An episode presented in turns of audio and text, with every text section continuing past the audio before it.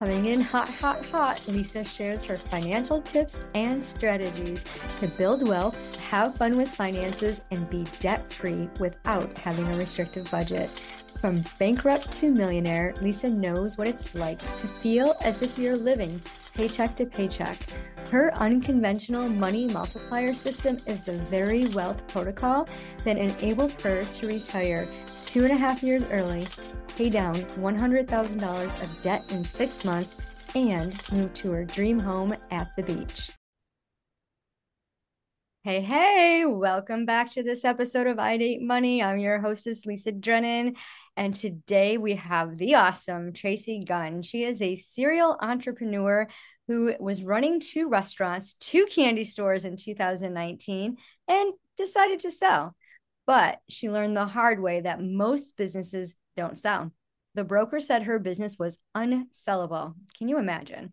But instead of giving up, she fixed her business and found a buyer in three months. Now she's on a mission to warn entrepreneurs that a good exit doesn't just happen. You actually have to plan for it. Go figure. Everything needs to be planned for.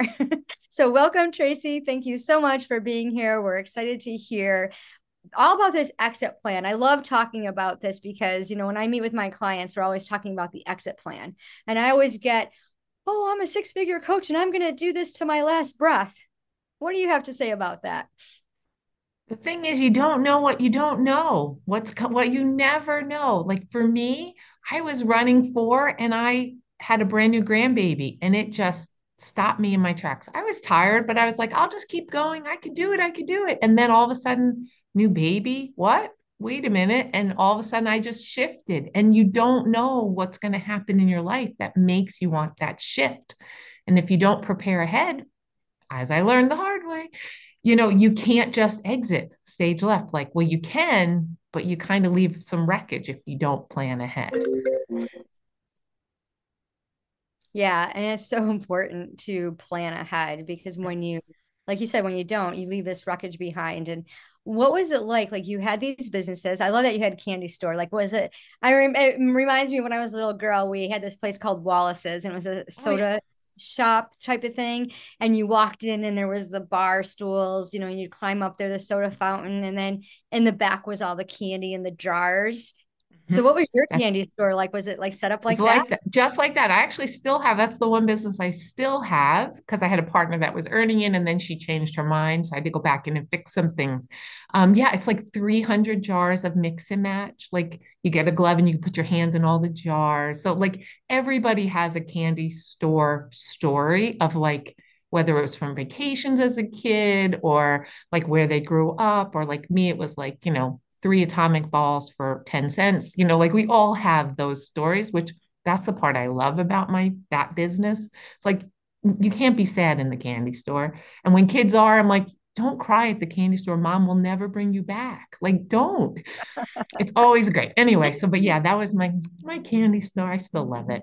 Yeah. I, I well, I just love the visual for that because being able to mm-hmm put your hand in all the different candies and pick whatever you want and it's so colorful i know when we go on mm-hmm. vacation um we used to go on vacation to myrtle beach all the time and they had a candy store and it was like oh, this is so much fun so what made you decide to sell and what was it like when you heard it wasn't sellable well, and you know, I was honestly like just to paint the picture, like I my candy store had gotten to a place where it was running itself. And so mm-hmm. I thought, well, what should I do? And so I opened a restaurant because, you know, that's easy.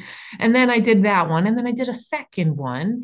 And, um, and then I opened another candy store. And I was like, you know, when you, we have this, this, I call it delusional optimism. Like we are just so confident we're going to be able to do everything. And so I just kept building, building, building.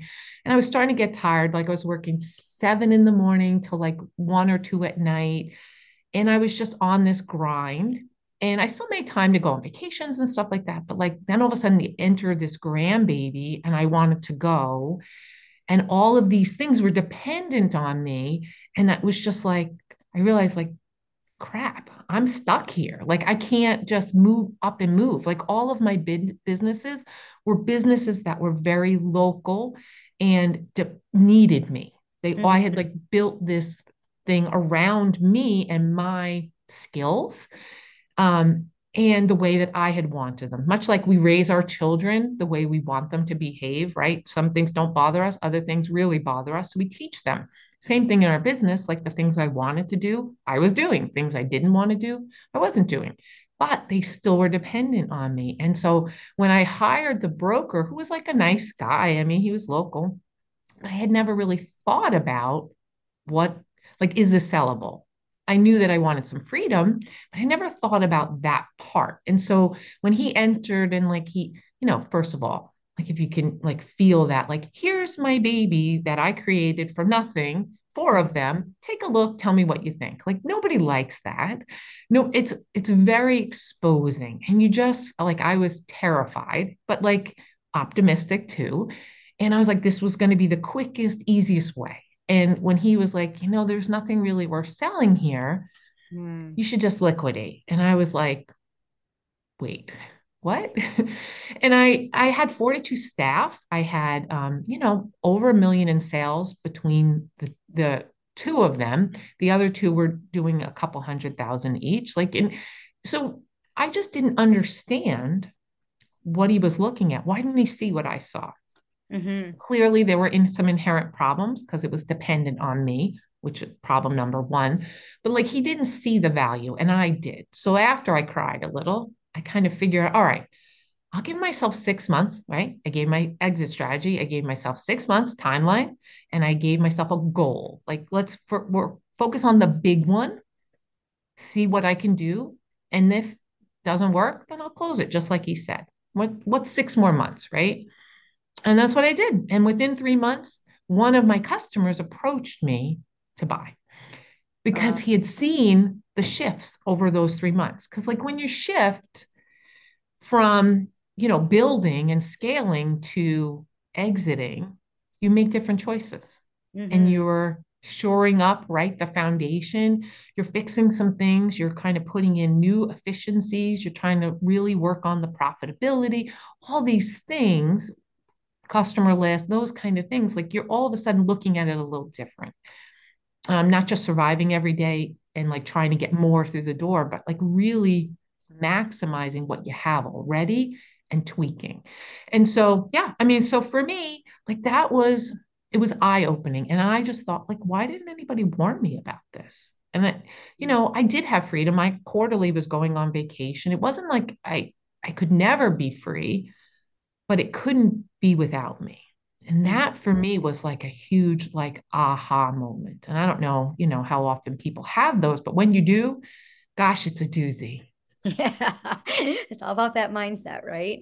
When you think about it, you know, when you you you make that decision and you okay, this is my goal and we're going to reverse engineer it and this is what yeah. I truly want because instead of doing this, I'd rather be doing that and yeah. then you you're in alignment you create that harmony between your thoughts and your actions and you get the results that you want so i love how you came to that realization and it was i, I pictured this person coming in and looking at your kids because our our businesses mm-hmm. are kids and it's like oh no that's not that's not worthy and it's like excuse yeah. me no i'm sorry i built this from scratch from my heart and soul and you're saying mm-hmm. it's not mm-hmm. worthy let's talk about that Right. But I know as entrepreneurs, some of us do tend to look at our businesses and think it's not good enough.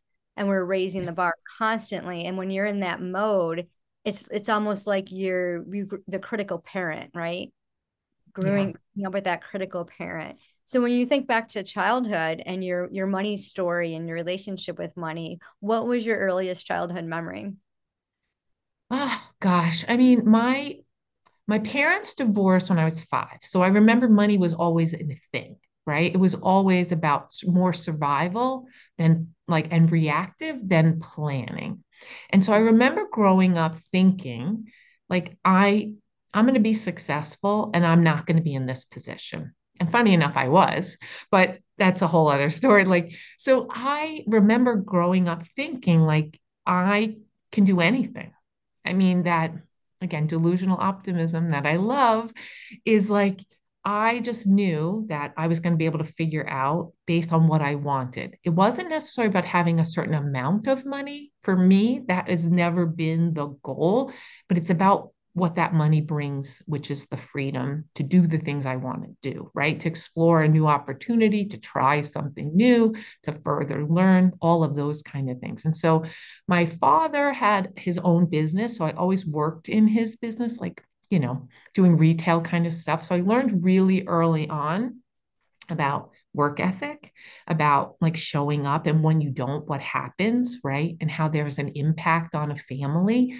Um, and just really just put those things into place, all with this very innate drive of wanting to do the things I wanted to do. Like I was always really driven and really focused on, again, not money per se, but more about getting what I wanted and me money is often the vehicle for that right so for me that's kind of how it started but being in a business a small business that's run by like your dad you learn the basics right so when i and when i decided to start my first business um, it was actually at like the worst my ex was in uh, 9-11 and after a bunch of years he really just had a really big mental health crisis and like we went bankrupt and all these things. And in that, I said, well, I'll start a business. like terrible timing, but because I just knew that was my vehicle for freedom mm-hmm. and my vehicle for like control and being able to design the life that I wanted, as opposed to um, being in a position that I didn't expect myself in. So, yeah. I mean, I, that was a lot right there, but like that's kind of like how that worked for me. And so business has always been my vehicle right. for achieving the things that I want to achieve, right? Whether they're money related or not. Um, the business part has always been the attractive part for me. Yeah. I mean, and when you say business growing up with a business owner in your home and setting that example, you get that taste. I come from a family of entrepreneurs on both sides. And then, you know, we have nine to fivers as well. And you see the freedom and like a lot of times people will say well entrepreneurs don't you know you don't you don't get the raises or the benefits. Well you, you do. just come in a different format. I mean they do. you can you can get benefits as an entrepreneur. It just looks differently because mm-hmm. you're paying for them out of pocket 100% yourself. Yeah. you're not getting right. that subsidy but if you think about you get to make all the decisions right? And no one's telling you um you were late for break five ten minutes, you know, yeah. a leave slip, right? You know, things of that nature. But you had mentioned about the bankruptcy. I, I too mm-hmm. filed for bankruptcy at, at age 22 with $32,000 worth of debt. Mm-hmm. And they put a, it made me feel like so insignificant, like what a mm-hmm. loser. Right. Yeah. And I was, you know, I was a bankruptcy paralegal at the time. And I remember oh, standing in front of the judge, and the judge is like, You are so young. He's like, mm-hmm. why what happened like why are you here and someone had forged my name on a loan a family member Aww. and it to my debt and i just didn't see a, a, another way out and i knew mm-hmm. the consequences so with your bankruptcy how did it how did it impact your life and your ability to get business loans manage your business because you're a brick and mortar owner yeah. right so i had to do everything from scratch so um like it was it was this huge transition, right? Like my kids, I had homeschooled. So I'd chosen, I didn't think I was going to have children. And then I wound up with three. And then I homeschooled. I stayed home for 14 years. And then this big cataclysmic event happened. My children, uh, right before that, decided to go to school. So, like, my whole purpose, right, was raising my children.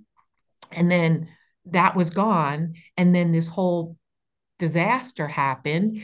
And so I was like, crap, what do I do? Like, and again, I always double down on me.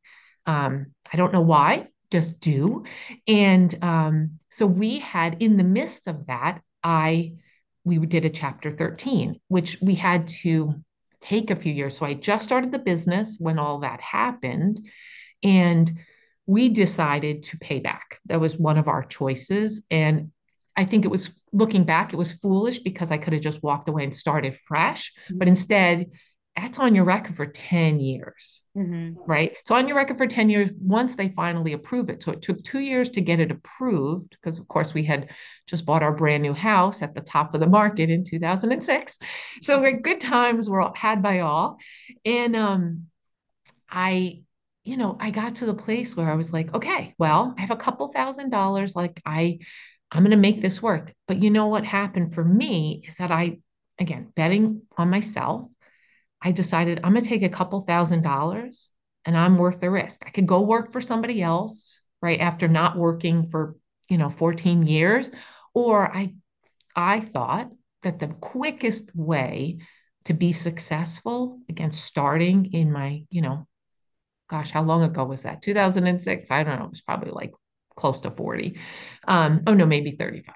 But like the quickest way was to bet on myself. And so, but every choice made a difference. I didn't have loans. I didn't have um, a lot of room to make mistakes. So everything was really well thought out and calculated, um, which helped me to learn quickly. You know, sometimes when you have the loans and the, I don't mean to sound like the luxury of that um, that buffer, mm-hmm. you sometimes don't make really good decisions because you don't have to, right? But when you don't have it, you know, every time I made a $200 order for my candy store, it was a like it was a big deal. And if I made the wrong decision, it impacted everything, right? Mm-hmm. And now like I could look back and it's like the good old days. But like I can remember having a $50 day and feeling like, oh, I've made it right? and if we had one now, I would cry.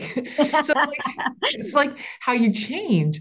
But yeah, like back then, I mean, it impacted everything. Even when I finally divorced, we divorced like six years later. Um, and thankfully he's healthy, he's good. Um, you know, thankfully we had the 9-11 fund that helped him to get better. Um, but you know, by that time, like I had to get my mom to co-sign my apartment. Like mm-hmm because just because those choices have long standing consequences, right? And so, but I felt like once it was done and we paid back, it was a good decision, right? Mm-hmm. Like I have that for myself of like, I took ownership of our choices, our, because we were married, and yeah. did what we had to do, right? And yeah. now moving forward, I'm much more aware about how blindly believing mm-hmm. your spouse is not always in your best interest. No. Which is why I own my own, which is why I own all my businesses myself, yeah. to be honest. Well, it's very common for spouses not to be on the same page financially and for them to keep their money separate. I work with uh, a few ladies that their spouses, I mean, they're more than welcome to come on our calls. And I'm like, at least see if they'll watch the replay and yeah. have them get on board that way if they're not comfortable. But it's so funny because people are so guarded about their finances, especially yeah. oh, well, that's no one's business. We don't talk about our money and I can't no. trust that person. So there's definitely a feeling that comes with sharing those intimate things about your money and you know it's yeah. like you know walking around naked when you expose your finances. It's like mm-hmm. oh and i'm so embarrassed. I did this or i did that. Mm-hmm. and i like how you you know it said wow i had a $50 day. And today you'd be like oh no that's not a good thing. No i'd be like what happened? Who did something? Right? Exactly someone someone taken from the register? But yeah when you think about that when we match our frequency like you know when you're first starting off in your business you know you want to raise your expectations you want to be able to you know do better than the day before and i mm-hmm. always used to view it as i'm raising the bar to the point where i'm always going to be defeated because i'm always raising the bar but if you look at it from a different perspective it's like no i'm expanding i'm growing and i want to be able to do this because when i get to this next level i can do this. And so how fast did you grow in your business and what was the momentum behind it to help you grow quickly I mean, that for us, you know, was survival, you know, uh, because by that time I decided that I was going to do this instead of going to work. And my husband at the time was not working. He was going through some mental health things. We didn't have any money. And so it had to work. Right. And sometimes, uh, you know, whether we put ourselves in that position on purpose or not, but like somehow you just seem to rise to whatever the situation allows, right? Mm-hmm. Which is why I believed when I did the first restaurant, which I mean, pretty ballsy, like to say, oh, well, I'll just open a restaurant, right? I'll know how to figure out everything, not just the front of the house, but the back of the house and the numbers and the advertising and like, and I did it. you know, I was open within a month. You know, my second one I opened in two weeks because, you know, I just put these pressures on myself and I just always seem to rise to it because I know that I'm capable of more. I don't know why I know that. I just do, right? I don't think it's any kind of routine of self care that makes me believe that. It's just proof, right? Like you rise to the occasion, you're like, all right, I did that. I can do this next thing and the next and the next. But like you said, $50 back then found felt like yes, that's $50 worth of candy. Think about it. But now, you know, one customer can spend 50 on candy. So it went pretty fast. I mean, I opened my first restaurant in 2016. So like over those, you know, we we started the candy store in 2006, right after my husband's um, crisis. So, you know, it was and for me that was my saving grace honestly. It was it was my place of like i got to say i got to control i got to be the one that made those decisions because in my marriage that wasn't always the case right? And so i took that forward. So within the the first couple years i mean we were just you know doubling every year. And you know right now we're kind of um, stagnant because of the community that we're in because mm-hmm. it's on the decline. So right it's hard to rise when everything around you is declining. Um, yeah. And we're actually, uh, that's the one business that I still have. Um, and so, anyway, but like we just went and went, and all of a sudden, you know, I was bored enough to think, I want to do another business. Right. So, within 10 years, which was, you know, great and fun, and then running the two at the same time. And then again, once you're able to do that, you think, well, I could run a third. Sure. Right. And again, there comes a point you know, what do they call that that saying about like uh, biting off more than you can chew? Like you just because you keep every time it's hard, but you rise to it and rise to it and rise to it. So eventually, like because you're just always challenging yourself and rising to it, this goes back to the exit planning, like not thinking about what is my end goal here. Mm-hmm. Right. I was definitely a, you know, that is my story is that I didn't, I just kept thinking more and more as I was having fun and it was a new challenge. I kept rising and getting better. But I never, I didn't think about what is this? How does this end? Right. Right. Like, what if there was a car accident on the way to work? Like, does anybody get paid? Like, what happens? And I didn't think of that because I was so in that mode of, I got this. Right. Next thing, next thing, next thing, next. And so, um, you know, when I decided wait a minute, time out. I don't want this. Well, what do I want? That was step one for me, right? After he told me he couldn't just rescue me and save me and make it all go away, it was like, okay, what am I going to do now? Right? Challenge and rise to it and figure, okay, figure it out. Let's go. And again, I think, you know, especially as business owners or entrepreneurs or in whatever in life, I mean, that's the goal, right? It's like we we come up, we we challenge ourselves, we rise to it, we challenge ourselves again. And our capacity for exceeding our expectations and rising to it is, you know, it just always, it just keeps going and it keeps like compounding because we just keep getting better and better and better at it.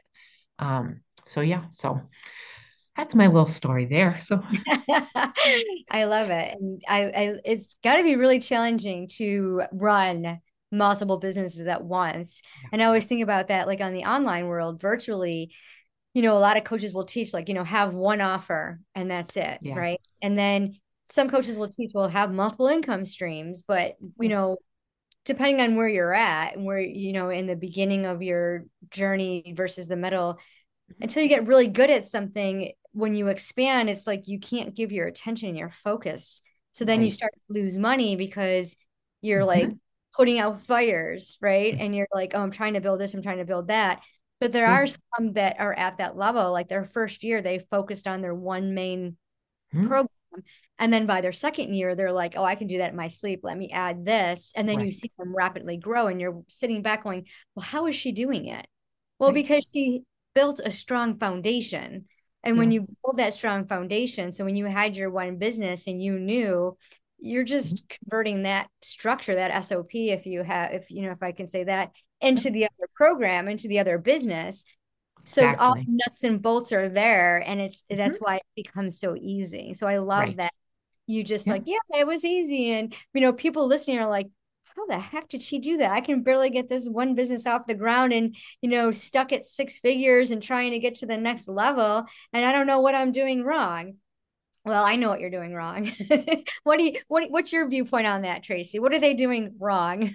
well, I mean, you know, I think I love opportunity, right? And I do, I am a shiny object person. Like if you couldn't tell, I do. and I love options. I love choices. I like pursuing new things. And I, again, much like we talked about raising your children, like I set myself up so I could do those things, right? Mm-hmm. So I knew I wasn't always going to be the candy lady behind the register. I just knew I didn't want to be that. I wanted mm-hmm. to have it. I wanted it to pay me. I wanted it to be fun, right? And I knew what worked and what didn't, right? So I spent the time in there doing that. But then I started to buy my time back, right? Mm-hmm. To do the next level of things and the next level and the next level. And then, you know, it was not exciting and bo- it was kind of boring after a while, right? So then I jumped to the next thing and which was another challenge. And you're right, I took my skill set from there and just brought it over I mean, so much of business, like we all we all believe our business is very unique, and it is. But at the same, on the other hand, it's all the same, right? We are all doing similar things, right? We're acquiring customers, we're selling, we're fulfilling, we're you know receiving, we're paying our expenses, we have overhead. Like those things, they might present differently, but they're all so similar, which is why, like with this new business that we're doing people like, well, how come you're not niching down to just candy stores or just restaurants? And I said, because really, business is business, right? Mm-hmm. Exiting is exiting. It doesn't matter whether it's manufacturing or e-com or there'll be different facets, but the general idea here is, you know, it needs to be not dependent on you to be valuable. That's really as when we break it all down and that you're exactly right like so people who are maybe are stuck at a level i think sometimes it's just because they can't see beyond what they see right mm-hmm. they are kind of stuck in it has to be this way and i'm um and by going into another business it doesn't have to stay that way if that makes sense so like that's for myself and maybe that offer has run its course which is all you know it's funny like when i talk about the broker who you know, exposing all that to him, he has a very myopic view of what he wants a business to look like. But he's not running businesses. He's just selling them, right? So he has a criteria for what he's willing to work with and whether it's going to be easy or not. That was what he was looking at it. I was looking at it completely different. And there's so many different ways to see things. And so for somebody who's maybe stuck at a level, sometimes it really helps to have outside eyeballs like same is true for us like somebody calls and they're like well my business isn't super profitable i don't think i can sell well bologna sandwiches you can always sell because there's there's always somebody that's willing to buy what you have and what can you fix in that and sometimes they just are so in it they don't know what to fix right mm-hmm. they're not as they're just you can't see the forest for the trees because you're in it but sometimes somebody from the outside says, well, what about this? And, you know, if you're open to what the possibilities can be, then there, there's no way it can't sell. That's yeah. just how I feel. Um, and same for like them, if they're stuck at that level, it's just because they haven't, there's some block there that won't let them get. Now, for myself, sometimes it's not personal. I mean, so like my business, my candy store has kind of like maintained and when I I could take it personal.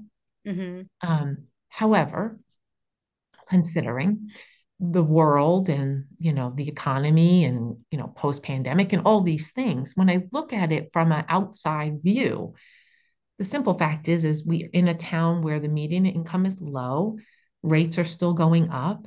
We lost most of our tourism. Like, so all of the odds are stacked against that business here. Right from hitting the numbers. But yet, I'm actually in talks. We're finalizing, I hope, a lease this week of a brand new store where my grandchildren are, right? Go back to the grandchildren because I want to be able to be there and I could do this standing on my head. Um, but it's in a town, it's in Charlotte, and it's a place where the median income is four or five times what it is here. Mm-hmm. Yeah. I Location, could take location, this. location. Well, it, you take the same exact model, right? A person could run their business in a place, in a niche, and yet if they just took it out of that and put it somewhere else, maybe did less, they could be four times more profitable. Yeah. Because it's really just about is it working where it is, right? Mm-hmm. And sometimes there's outside factors that are not going to improve that you don't have control over. And that's what I found for myself with this candy store. And my kids are gone. So, like, they're grown. I can do what I want. Yay for me. That's the perks. But, like, you know, for me, I could be super duper profitable at this location that I'm negotiating just by being someplace else. Mm-hmm. Right. And isn't that interesting? Like we talk about mindset and stuff. Like I thankfully I did other things and feel pretty secure in my abilities and I didn't blame myself per se. But there's plenty of business owners that feel that, right? That didn't feel like they were good at business, but maybe it's not them. Maybe it's where they are. Maybe it's their location. Maybe it's their price. Like who knows? But it's not always the person. That makes mm-hmm. sense. Yeah, I, I actually believe it's never the person. It's actually like the the mechanics. Like because we say we mm-hmm. want to do something, but then we we don't do it. A lot of my clients will come to me and they're like, "Well, I want to get to this next profit level," and it's like, "Okay, well, what's your plan? What's your intention? And when you get there, what will you do with that?" And they're like, I don't know. Uh, I'm not sure. I'm like, all right, well, let's map it out. Like, you know, we'll map it out. Like, okay, what, what, what do you want to take home in your pay? You know, we'll put that figure in there and I'll say, okay, this is how many, you know, your real revenue has to be X amount of dollars. What are you charging? How many customers do you have now? Customers or clients. And we start to plug it in. And they start to look at their pricing. Like usually there's three level pricing, right? right? And then we look at that. It's like, okay, do you know how, you know, how much you have to sell in order to get this? And they're like, you know, you can just see the whole face, their whole demeanor, just kind of like in their shoulders shrug, and they're like, "Well, how can I change this to make it so that I get to have what I say I want?" You know, right. and then once you get that vision, that goal, then we can reverse engineer it. So I love mm-hmm.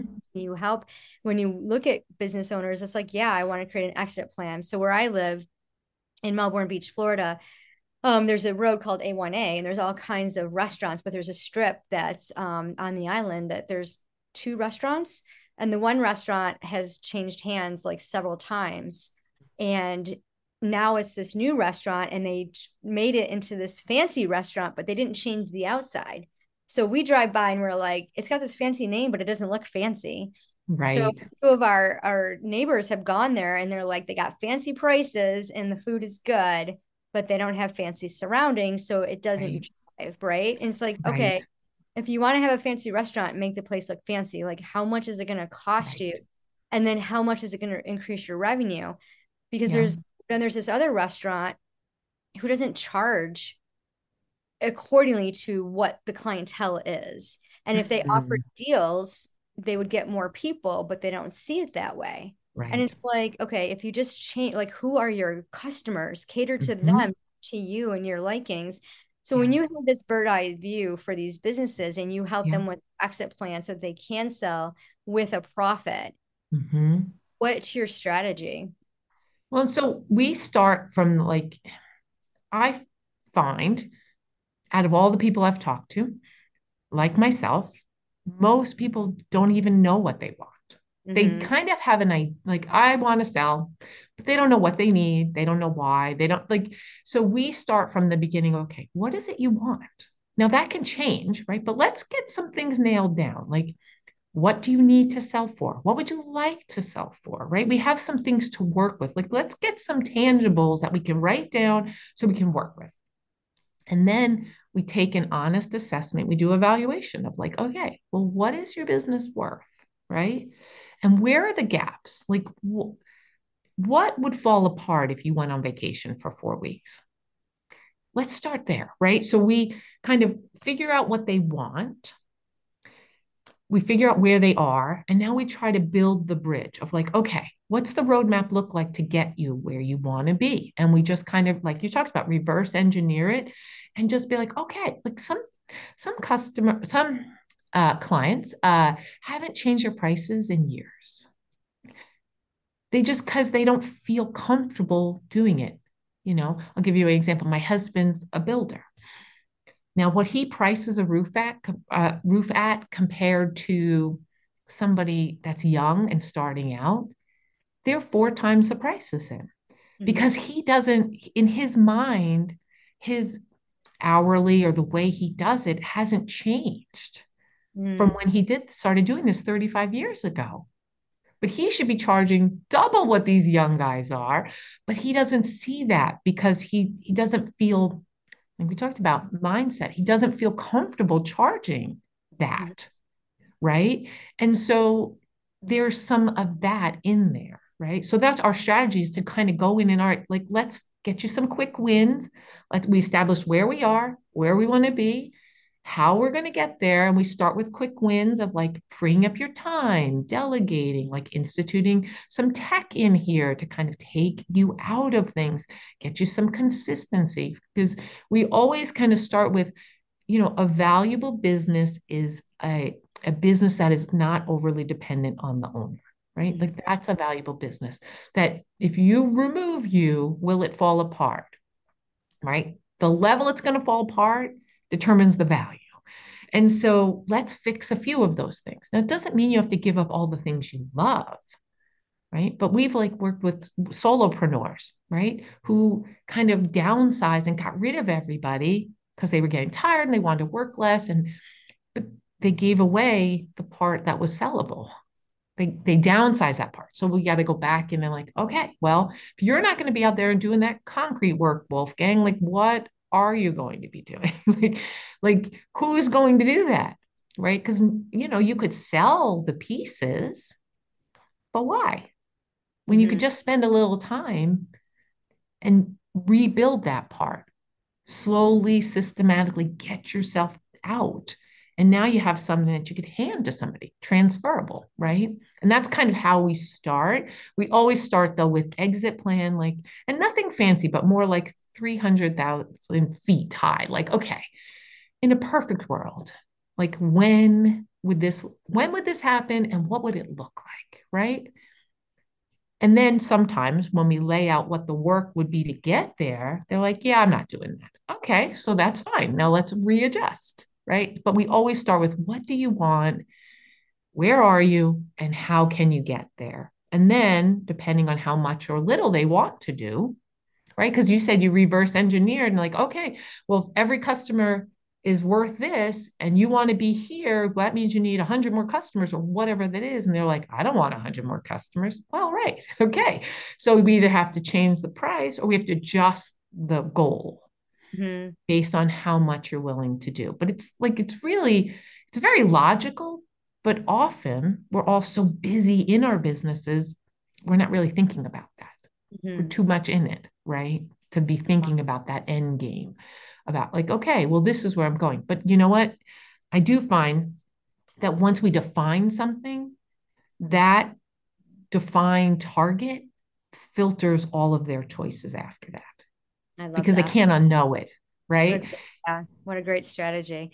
So, well, thank you so much, Tracy, for sharing all that. And I know you have a, a freebie for the audience who is listening, those who are wanting to have an exit plan or just, you know, just kind of thinking about it. And maybe you don't have an exit plan now or you know somebody, but it's going to be valuable because it's always nice to have that in your back pocket. So, um, what's the best financial advice that you can give um, to our audience? Well, I think going to go right back to what I was just saying is like to know what you want, like to really take some time and think about what is it I want and just write it down. Because it will what without even working hard it will filter everything that you choose to do right? Every once in a while somebody comes to me and says hey we have this restaurant you could take over which was kind of my specialty right? And i get excited about the opportunity and then reality reminds me, what do I want? Mm-hmm. And I always go, no, thank you. As beautiful, as wonderful as it could be, it reminds me that is not what I want anymore. Right. Yeah. And such I want the freedom. Yeah, I love that. That's one of the first questions I ask when I onboard my clients into the Wealth Accelerator program is, okay, what do you want? And it was a very powerful question for me because no one had ever asked asked me that, especially, you know, I was working, I had a side gig, I was raising my family, and I was last. So to really know what you want and go after it instead of mm-hmm. like I, the shiny object syndrome that we all have. Tracy, what's the best way for our audience to connect with you? So we have uh, just on our homepage is uh, getexitable.com. It has a couple free things, like you can come to a free class and learn about it, like what exiting and selling looks like. Because, you know, we don't, most of us don't think about that. We just think we, oh, someday we'll sell, but we don't know what that looks like or what's involved or what makes our business valuable. So knowing that sooner is always a good idea. Um, and so there's a whole bunch on there that's free that will help you get closer, no matter when you're thinking. If you're not even thinking for 10 years, that's fine. Why wouldn't you build something more valuable knowing what will make it valuable now? Right. So it's never too early to start planning for the end. Very true. Thank you again, Tracy. For those of you listening, please check the show notes, connect with Tracy, and just check it out. Maybe you don't have an exit plan and you just want to think about it because, you know, that 5, 10, 15 year vision of your business what have you been thinking about? You know and when you think about multiplying your money and and building your empire creating that beautiful safety net that's what it's all about that profitability so that you can leave the generations to come with a beautiful legacy. Remember it doesn't matter how much money you make it's what you do with it